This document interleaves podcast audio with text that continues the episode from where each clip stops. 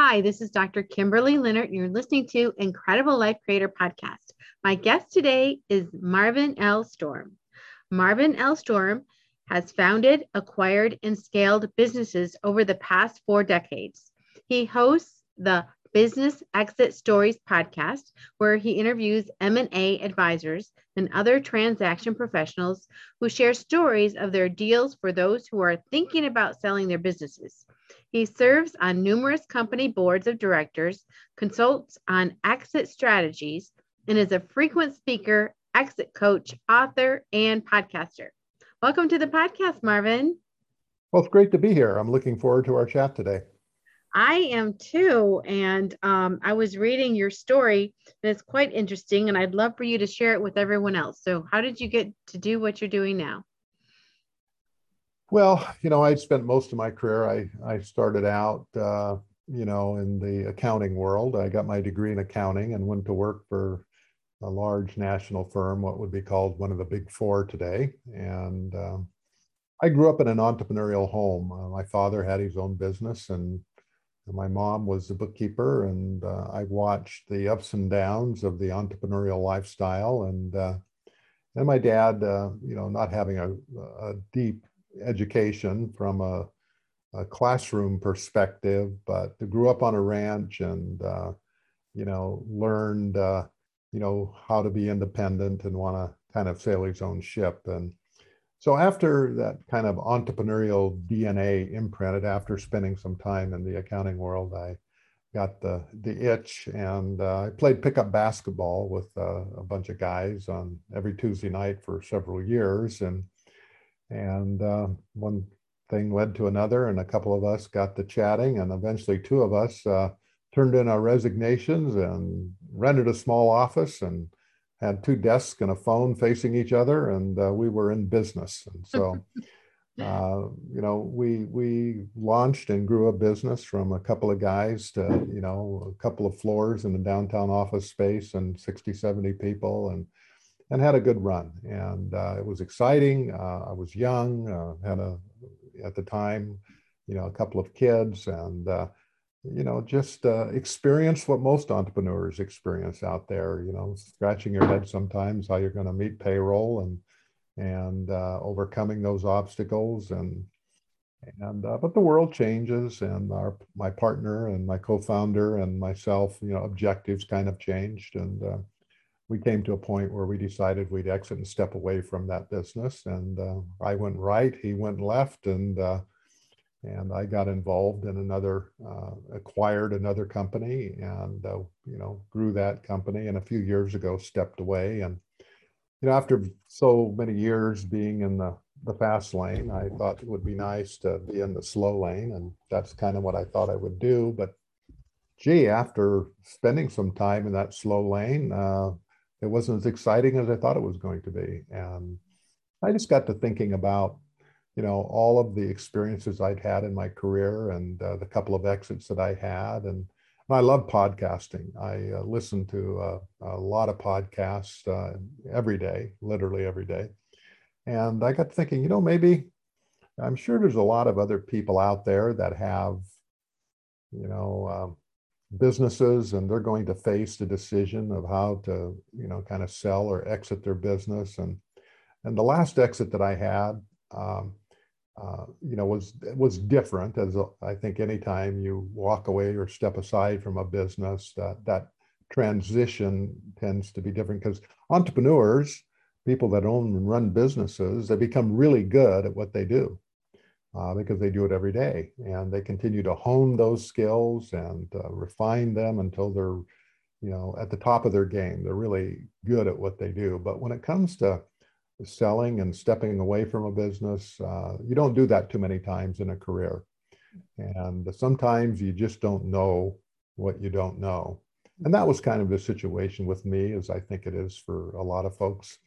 And i got to thinking about that and said you know since a lot of entrepreneurs out there, you know, hundreds of thousands, several million actually, uh, at some time are going to have to figure out what they're going to do with their business. And that may be passing it on to someone in the family, it may be a group of employees or a management team or selling it to a third party, you know, someone you don't know.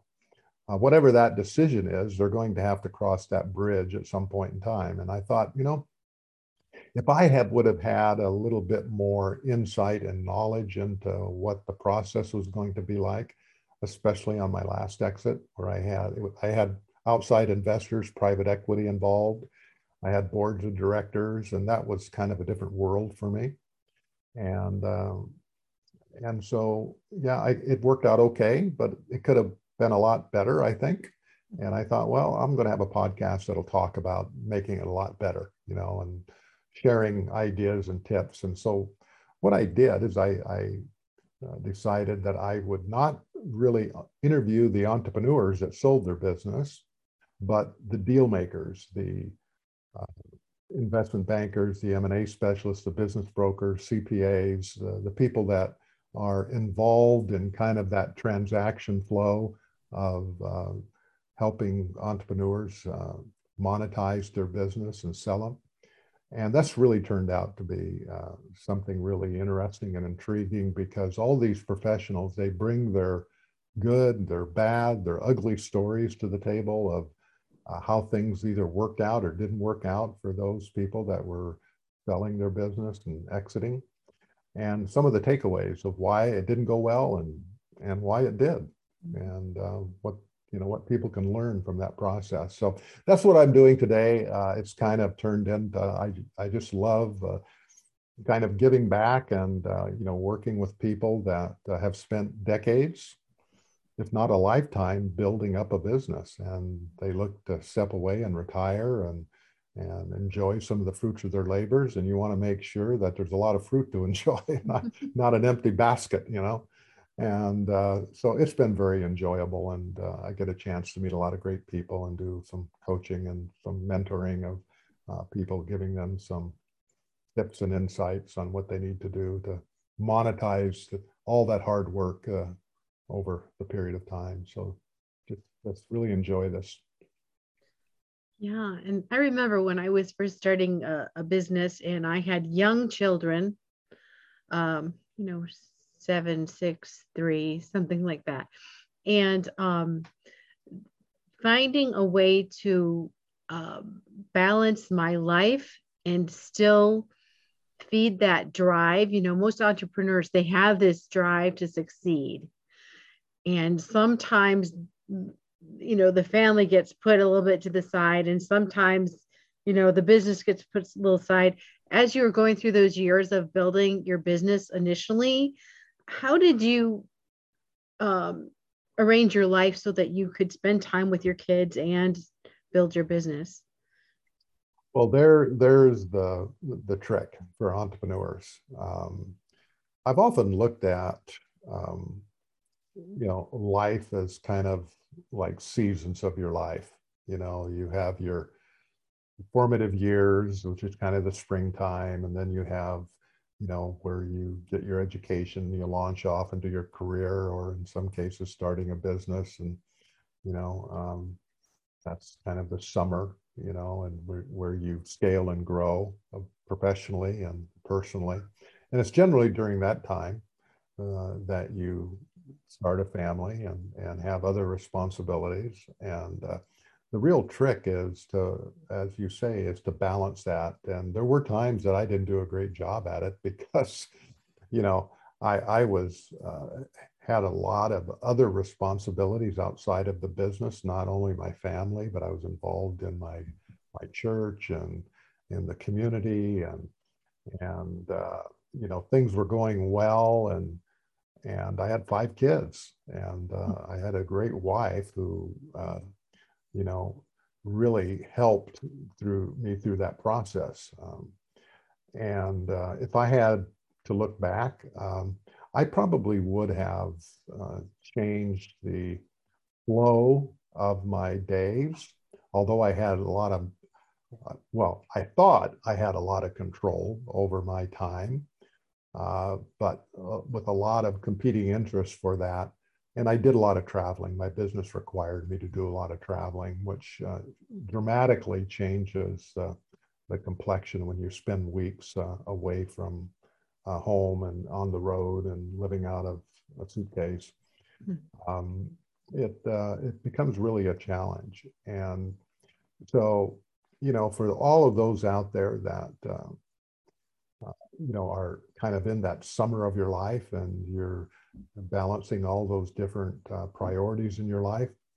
Uh, if I could do anything in my life over again, I would have I would probably uh, make sure that I blocked out a lot more time than I did uh, for for family activities. Um, if if you were to talk to my children today, um, I think they would say that uh, the one thing that uh, was missing from their life was more time with dad. Mm-hmm. Although I was there some for a lot of the time, um, you know, their perception was is that uh, uh, there was a lot of other things going on, and uh, they sort of felt guilty for encroaching on, on that time because I was up early, I came home late a lot of times, and um, it, it is very it is the biggest challenge for an entrepreneur and those that are building a career not to shortchange that because it does go by in a flash. I mean, now I have you know five kids that are great kids. Uh, they have their own families. I have grandkids now, mm-hmm.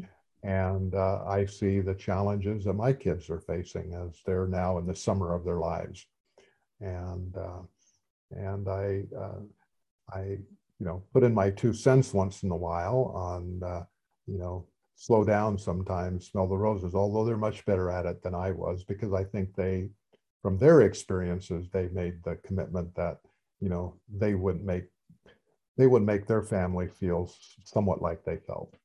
And um, but they turned out great because they had a great mom. All right. And then, you know, you mentioned one of your responsibilities was church.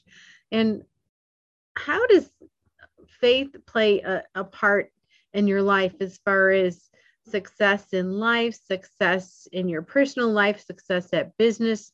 What does faith have to do with it? Well, for me, just speaking personally, it's it, it was the foundational anchor because in careers or in uh, you know being in business or an entrepreneur, uh, things don't always go to, as planned. And uh, I've had some actually spectacular over the fence home runs in business, you know, where I did exceptionally well. And sometimes I got to believing my own press clippings you know that uh, i was the reason for all of my you know success which wasn't true actually uh, i just happened to be in the right place at the right time i've often used the metaphor of a um, you know a surfer you know a surfer's out on the ocean and he has his surfboard and he's got his wetsuit on and and he's paddling on his board and he's waiting for the wave and uh, you know the experience of riding the wave is really determined not necessarily by what he does, but by the size of the wave. Mm-hmm. And if he can ride that wave, uh, he has a great time. Uh, but he isn't the reason that the, the ride was all that great. You know, it's the mm-hmm. size of the wave. And so I happened to be uh, early in my career at the right place at the right time, and the wave came along and I was smart enough to get up. Me and my partner were smart enough to get up on that surfboard and we rode that wave. And uh, it, it's exhilarating. Uh, it's intoxicating because uh, you you seem to be doing all the right things. And then when the wave goes away and the market changes, in my case, and uh, uh, you know competition comes in and the world uh, is a little bit different because of recessions and things like that that come galloping along that you don't really experience as a young person in business. You haven't gone through those life experiences yet. And, uh, and then all of a sudden the waves stop and uh, you can't quite figure out what you're doing wrong. You know, why is this so hard all of a sudden? And uh, it's then, I think, when you have a chance to be reflective. And if you don't have that anchor in your life, of uh, you know your faith and that there's something uh, you know a little bit more uh, bigger picture than what's happening to you at the time um, you know i went from you know riding the wave into doing very well and then uh, you know, starting another business when my partner and I sort of went our different ways. I started another business, and that was a much harder slog. And it was during those times that uh, having this other dimension in my life uh, served to level out, you know, my confidence in myself, and that uh, um, it, it, wasn't all about how much money you made. It wasn't all about how big of a business you built. It was really more about what you were accomplishing with your family, and that's when, you know, that learning to serve others, learning to uh, work with those that actually have a whole lot less than you do. And I had those opportunities. I had opportunities not only to work with those that, um, you know, were struggling in, in their own personal situations, but with a lot of youth. And, um, you know, it was, it was kind of in that period of time, I was in my 30s, you know, mid, mid to late 30s at that time. I, I'd had now some life experiences and um, and, it, was the actual, I, have often, one of, one of the people that I, I spent a lot of time with, one of the young men that I worked with at the time, just passed away a few weeks ago of cancer. And um, I got a chance to go up and spend uh, almost a full day with him. And he only had several months to live.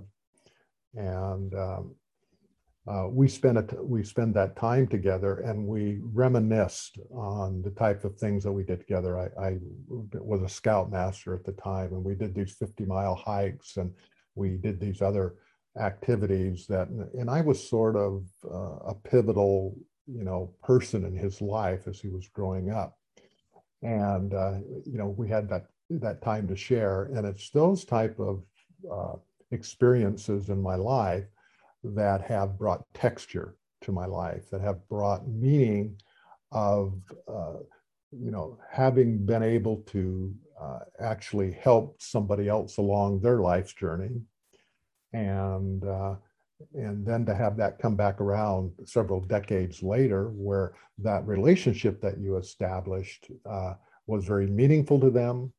And uh, you know, when we went to the, the memorial service, the funeral, uh, and all the people that we had known from decades ago, a lot of them were there.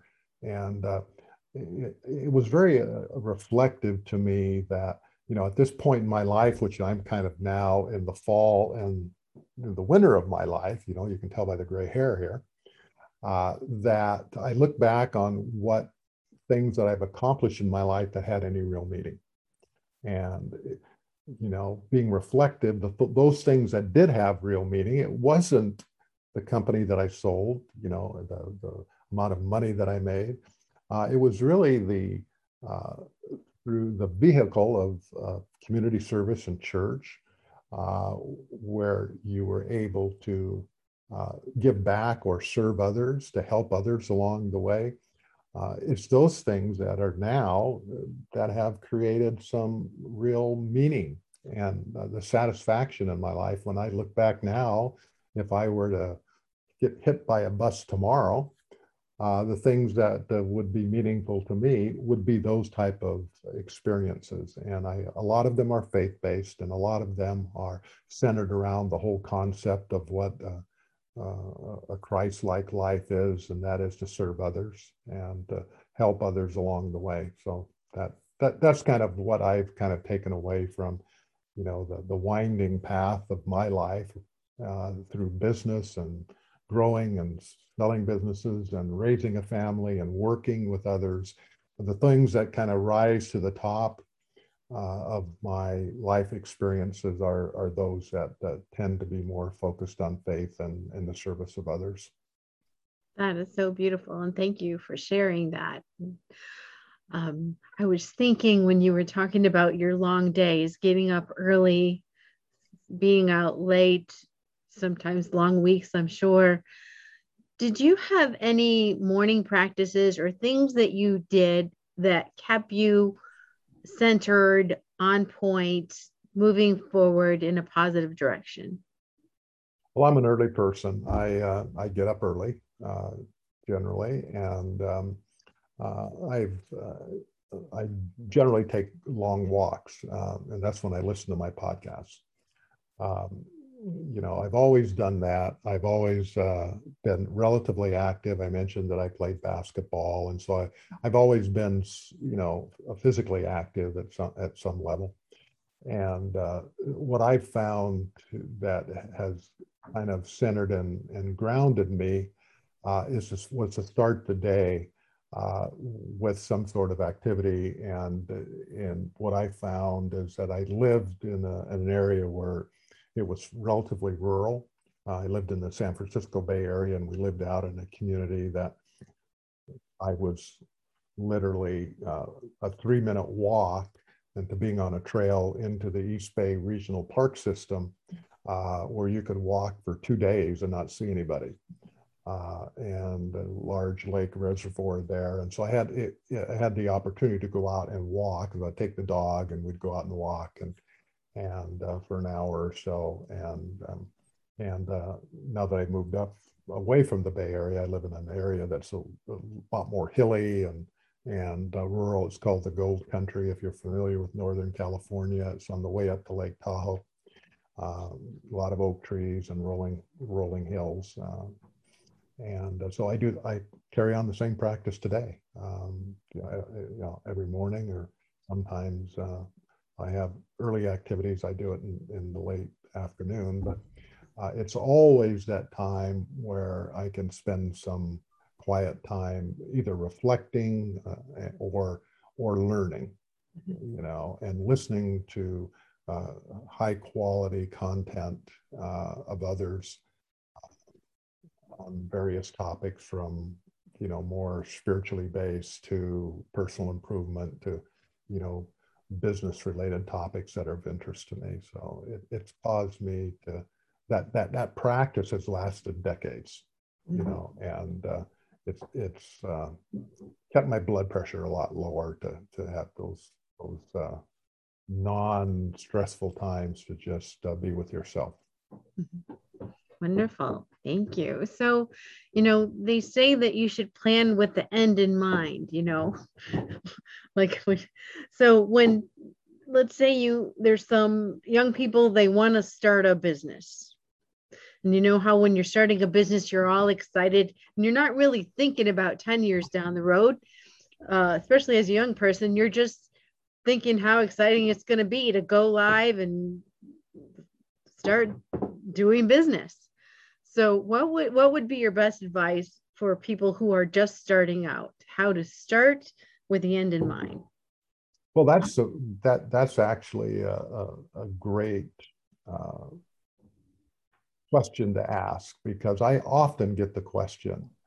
Um, I'm so busy building my business, I don't have time to think about what I'm going to do 10, 15 years down the road when I decide to sell it. Uh, that, that's generally the sentiment and the, the thought process. And I get it. I went down that path. And if there's anything that I would do differently from a business perspective, is that I would be a little bit more strategic in the whole process. Because most entrepreneurs that get started in business, uh, you know, they either bootstrap it or they have an idea or they fall into it or somehow, and there's not a lot of strategic thought uh, into launching a business and how it's all going to end up. But I can tell you from experience, and especially as I'm talking and interviewing these deal makers, you know, the people that are going to eventually help those type of people at one point in time transition out of their business that those that do start thinking early, generally it's not a lot of people actually start a business with the end in mind. There are some uh, that may be real exceptions to the rule and real strategic thinkers. Uh, and it's generally the people that have been through one or two business iterations before, have had an exit before. When they start their next venture, they've had experience, and so they're much more thoughtful on their exit strategy than first timers, you know, people that are just launching a business or first or second business. Uh, and so you have these categories of people. But I can tell you, regardless of what category you you are in, that the earlier you start to be reflective on how you're going to monetize all that hard work, uh, the better you're going to be. The more uh, you're going to walk away that actually goes into your pocket uh, when you step away from your business. I can say that for an absolute certainty. Now, you may be lucky that you're again in the right place at the right time when you decide to sell your business. And you may just time it right and you have a home run when you sell your business. But the statistics and data do not support that as a great strategy. Luck is not a great strategy. And uh, so, what I would say uh, for those that are listening in here today is that the sooner, if you have a business, the sooner you start thinking about how am I going to get out of this business, because I found time and time again that uh, people will spend a lot of time thinking about how to get into a business or a new product or service they're going to launch. They'll do a lot of market research. They'll spend time with consultants and whatever have you to figure out what they're going to do. But they spend virtually no time in thinking about how they're going to monetize all that hard work and how they're going to exit the business. That's just an anomaly in, you know, entrepreneurial, you know, thought process. Uh, entrepreneurs become really good at what they do as I've mentioned, but they you only go through a business exit once or twice, so you really don't know what you don't know. So um, you you think you're just going to figure it out on the fly, and uh, sometimes that doesn't work very well. In fact, most of the times it doesn't work very well because you don't optimize that exit value. So what I would would say is that starting with the end in mind, the sooner you get to the point where you actually start thinking about some general parameters around how that is going to happen in the future. Now, I can tell you that it'll probably never work out the way that you originally envisioned it. Too many things happen. Uh, things change, economies go up and down. Uh, you know, things happen in life, it just happens, and uh, you'll have to change it. But if you've put the ball in motion and you're moving toward that goal, you're um, much further ahead than waiting until the last minute. I'm actually writing a book, uh, you know, kind of based on this concept. Is that, and it's I'm using the metaphor of a parachute. Pilots do not pack a parachute when the engines are on fire. You know, they have that parachute packed in advance.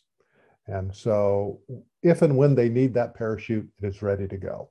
And so, if you kind of think of that in business terms, uh, you know, starting that thought process of how you're going to step away from your business and exit at some point in time, if you get that, start packing that parachute and have it ready at some point in time, if the unexpected were to happen, that means you go to the doctor and you get a bad diagnosis. Uh, you have a problem with a partner uh, the economy uh, has a downturn. Um, competitors come into the marketplace, or you just simply get burned out.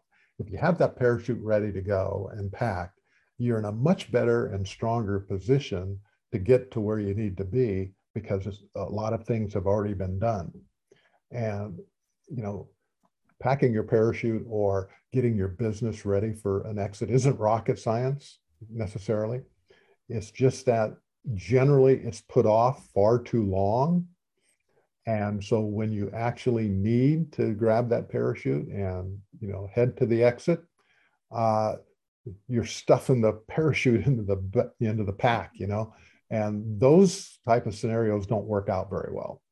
Uh, when when you make that exit, you know, you hope when you pull the ripcord it opens, you know, uh, and so you know, if you just thought that if you just start that process early, uh, you're going to be in a much stronger position to uh, translate the value you've created into dollars and cents when you exit. Makes sense. As you're talking about, you know, entrepreneurs get really good at what they do. And I'm in the medical space and I know um, passing uh, uh medical practice from doctor to doctor you know it's always you know they want the older doctor to stay until people get used to the new doctor but you know the the doctor thinks he's the best doctor and you know, so when he goes to sell the business, there's no business once he's gone. So, what's the best way for businesses to make sure that the business continues after it's sold or passed on? Well, that's a great, uh, great point that you make. Uh, it depends on the type of business, naturally, but uh, the best way for a doc, even a doctor or a personal services professional, you know, accountants, attorneys, and people like that, if they can make their business or their practice more than just about them, so it doesn't necessarily all depend on themselves, then they've really created something beyond uh, the value of what they bring to the business. And so one of the kind of the key concepts is kind of creating a hierarchy of management, you know, where, uh, and the, really the way to test this out is to, if you're the, you know, the, the entrepreneur that makes things happen, you need to kind of look for that operations person or that person that's a general manager or someone that allows you to actually go on a vacation and the business can continue without you for a week or two or a month or whatever. And once you've kind of reached that first stepping stone of you being able to be away from the business and the business continuing, regardless of the type of business that you have, if the business can continue to generate revenue while you're not there, you've you've made that first step on creating real intrinsic value in your business. And then the next step and the next step and then you keep adding people that allow you to become less relevant to the success of the business. And so when you can accomplish that, then you really have created enterprise value in your business.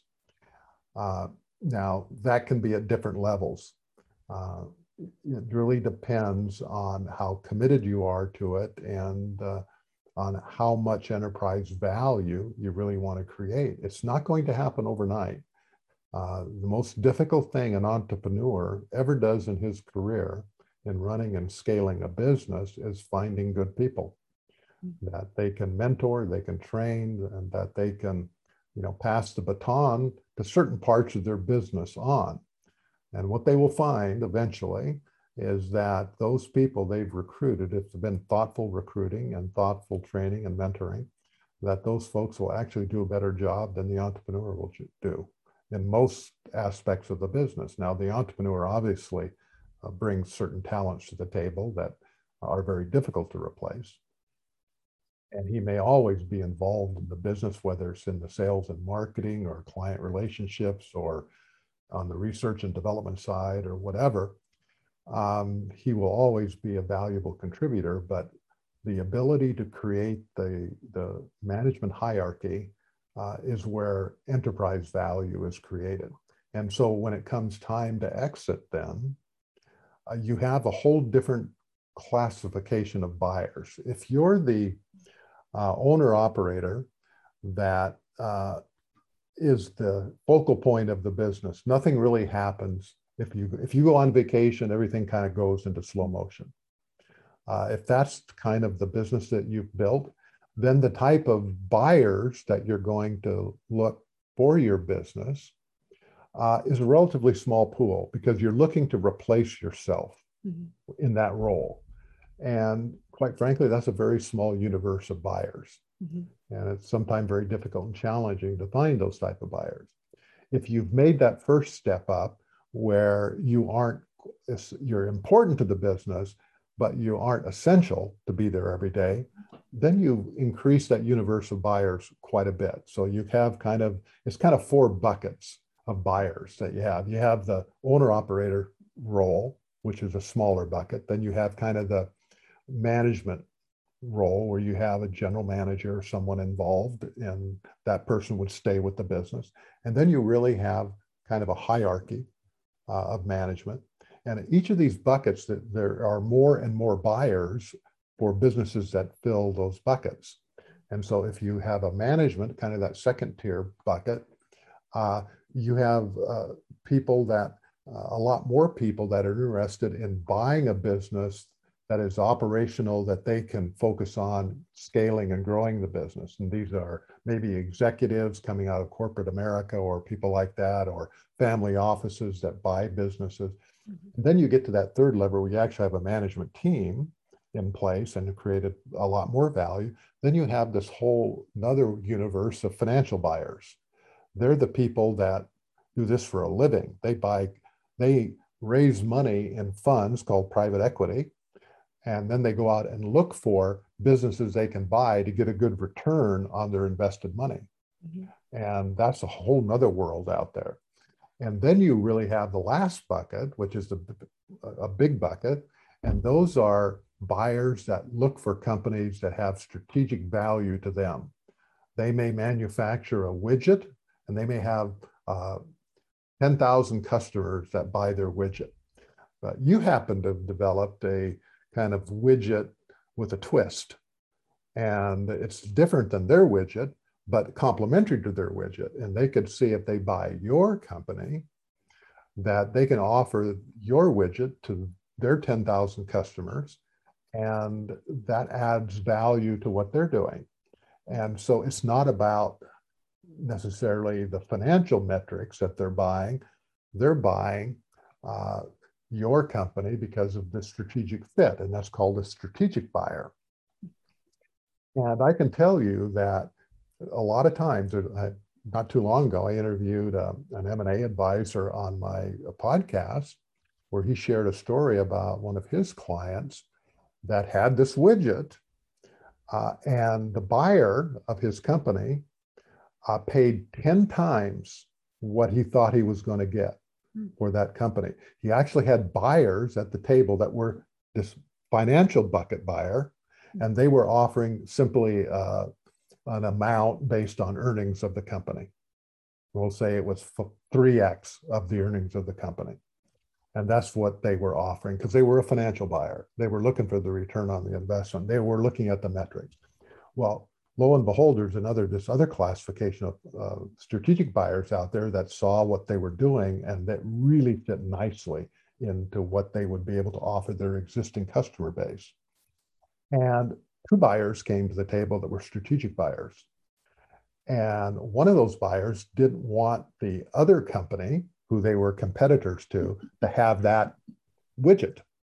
They didn't want they they wanted to have the widget, and so they, in order to make sure that they got that widget, they paid literally ten times the amount of what the uh, original financial buyer was paying, and double what the the competitor was going to pay because it was really strategically important for them to have that widget. And so, not that that's going to happen to everyone, but the point of even raising or discussing this issue is really because none of that happens if you don't give some thought, because that was able to happen because the entrepreneur had built this management hierarchy that they weren't essential to the business and that they could acquire that business and that business could continue without the entrepreneur being there. And so they moved up this hierarchy of management to where they positioned themselves to be of interest to a strategic buyer out there and they happened to be in the right place at the right time too and that just enhanced the return. But the thing that i think your audience should take away here is that none of this happens if you don't at some point in time start thinking about how you're going to get out of the business and what some of the things you need to do to position yourselves to optimize uh, your your exit. So you can convert some of all that hard work and sweat equity and all the time that you've put in, you can translate that into dollars when you actually sell the business. Okay, so let's say we've gotten to the point it's time to exit, it's time to sell or pass it on. Who are the players? And if you could kind of define them too, because M&A I know what M&A is, but some of the listeners might not know what that is. Mm-hmm. So, who are the players and what part do they play? Well, I, I love sports. Uh, you know, I'm a big sports guy and I love football. Football is one of my more favorite sports. So we're in football season right now. We're talking here, recording this here. And Uh, and so we're uh, in game eight of the NFL season, going into game nine. And so every football team has a whole bunch of coaches. It isn't just the head coach that is important to that team. They have an offensive line coach, they have defensive coaches, they have wide receiver coach, they have quarterback coaches, they have special team coaches, they have all of these different coaches that work with, you know, different parts of the team to optimize their uh, effectiveness and their play. Well, a business is nothing more than a group of people that are on a team. And when it gets to the point where you want to, you know, if you've done the right things, you're going to, you as the head coach are going to exit and they're going to hire another head coach. You want to make sure that you have the team that's going to help you through that transition. You put, the, you have the right players. Now, a lot of entrepreneurs, fortunately or unfortunately, have this can-do, do-it-yourself mentality. They've always been able to figure them figure out things on their own. You know, that's just their personality. They're problem solvers. You know, they enjoy the challenge of solving problems. And a lot of people I've talked to, entrepreneurs, think that when it comes time to exit, they'll just figure it out. You know, because that's how they've done everything else in their career. But I can tell you the complexity of exiting a business is far greater than they than they imagine or think. So the right approach is really to uh, assemble your team, kind of your team of advisors that are going to help you through that process. And so one of those people that should be on your team is someone, and it may be an outside accountant or someone like that. You need someone that can advise you on the financial side of your business because I can tell you that at some point in time, especially if you sell to people you don't know, if you're selling to a family member or an employee or know, management team or someone like that, they already understand the business. They may not be so concerned about the financials. But if you go to an outside third party, that becomes very important. And so you need someone there that is minding the store on the financial side of your business and can create the reports and the financial reporting that is reliable and that is trustworthy. And there aren't a lot of questions around that. And entrepreneurs, a lot of times, are very, they use their business kind of as a their own personal bank account and they run a lot of expenses through their business and things of that nature and that's okay that's part of being a business owner, but there's going to come a time when those type of, you know, taking advantage of those type of benefits from a business will work against you when it comes to creating the financial reporting that isolates those type of things and that aren't necessarily contributing to the growth of the business. And so you need to have someone on your team that is a financial person, you know. And, and I don't recommend really that you try to sell your business on your own. Again, I'll go back to a story uh, on, uh, you know, a transaction that an advisor on my podcast brought forward. And this is relatively recent within the last year and a half or so. They had their business all teed up. And so if you've owned a business and you got a good business, you'll get inbound calls of people looking to buy your business or they say they're interested in buying your business. And when I ran my business, I had those people call me all the time. And uh, so this happened to this guy. And uh, so he entertained it. He invited these people in and they made him an offer. And it was a good offer. And so he was doing it on his own without a lot of outside advice and counsel. And he had basically decided to accept this offer as is, and he had an attorney that was working on it, and then COVID hit. And uh, within a matter of a couple of months, the offer went away because everyone had, was standing back and saying, well, we got to figure out what's happening here with COVID.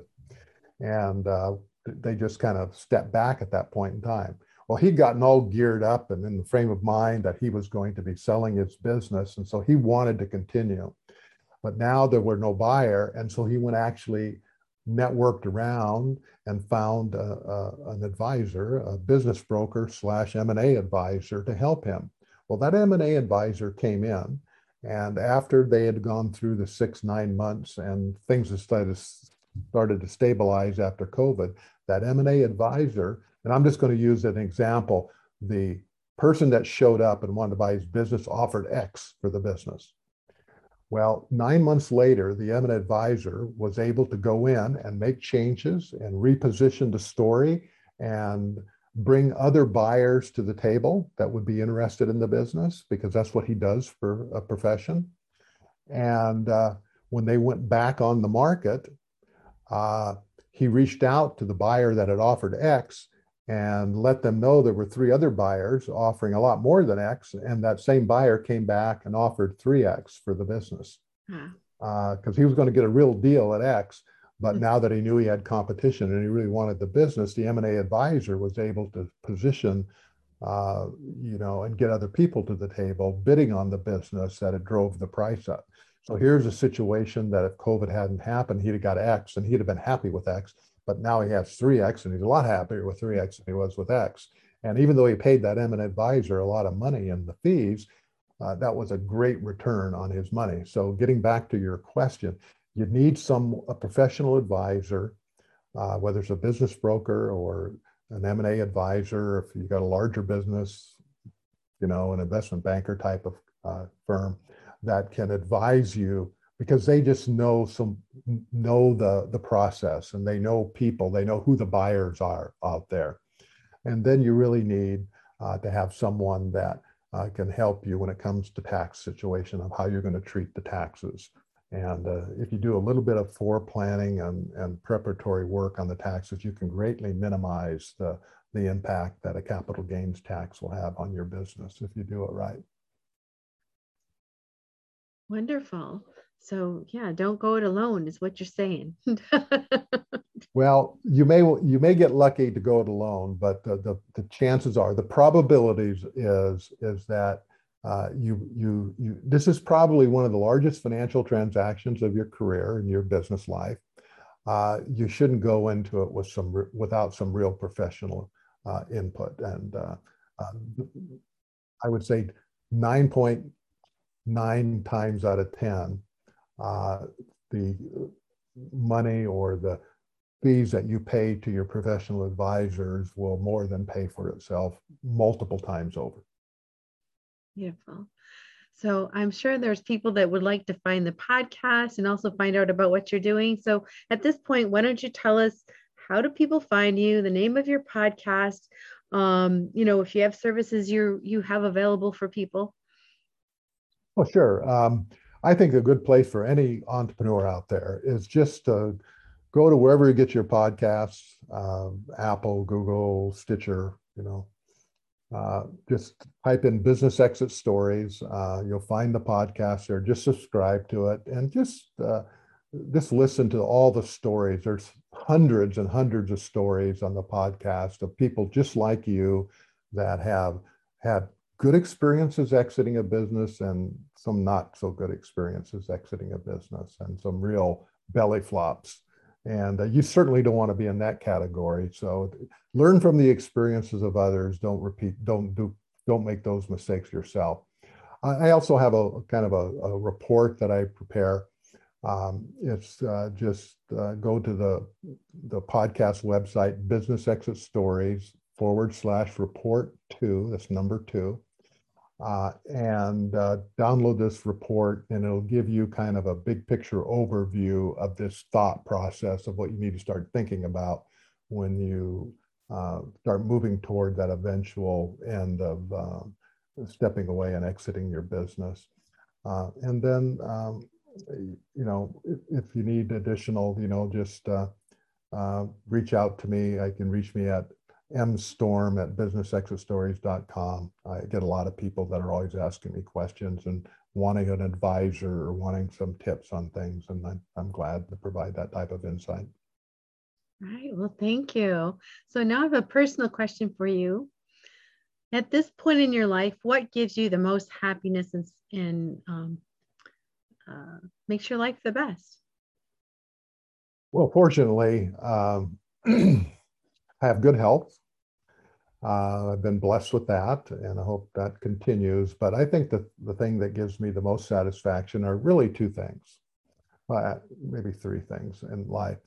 Um, you know, the older you get, and the more uh, I think that uh, family becomes just more important. We've talked about it a little bit earlier in the podcast here and, and our discussions here. But now at this point in my life, you know, kind of in the fall of my life, and you know, I have these these kids and I have uh, grandchildren, and and they're they're growing and to be a part of their lives and to you know actually offer something useful and benefit and that they actually do ask you know grandma and grandma uh, you know a little bit about what they think on certain things. And uh, it's it's just very rewarding to see you know your your kids and grandkids uh, you know go through life and experience and grow and find happiness in their own way. I have you know kids that have chosen different levels. You know some got master's degrees some of them you know didn't graduate from college but are very successful in, in building a business. And and it's just satisfying to see you know how that has grown what i'm doing right now actually has brought me a lot of satisfaction because i've been able to use my experiences and the mistakes and the belly flops that i've had in my life in my career uh, and help you know, preclude that from helping in other people's lives, especially because a business tends to be the uh, exiting a business tends to be one of the more significant financial events in your life. And you really don't want to drop the baton on the last lap. Mm-hmm. And just to be able to uh, help others avoid some of the mistakes, uh, some mistakes which I've made and and others have made, and just help them. That that's been very gratifying to me and then again from a faith-based perspective you know just being uh, involved and being able to help others uh, at different points in their lives as they go through the, the seasons of their lives and uh, you know to be in a position to offer support and guidance and you know sometimes financial assistance you know for people that uh, that you know are, are struggling at that point in time and doing that through you know the, the church or the community that uh, I live in has just been very rewarding and having the opportunity to be in that position. So uh, well, for me, uh, you know, a lot of the mistakes I made earlier in my life make this point in my life just a lot more rewarding that I didn't really blow it and making bad decisions early on. All right. Well, thank you so much. And thanks for being on the podcast today and for all your wisdom. And we got into some really different topics. So it's been wonderful. Well, uh, I've enjoyed the discussion. Uh, you've asked some questions that have caused me to reflect, and that's that's that's a good thing. Uh, I don't. Sometimes I don't even take that time, you know, to reflect and actually audibilize, you know, some of my internal thoughts. So thank you for allowing me to do that. Yes. So I have one last question before we complete. What is your best advice on living an incredible, amazing life? I think the best advice I could be, give to anyone out there, I think uh, you find happiness when you uh, help other people along their path. Uh, uh that has been true in my life. The, the, the, most rewarding relationships and experiences I've had have come as a result of being able to be in a position to have helped somebody else. Beautiful. Well, thank you so much. And we'll talk to you again soon.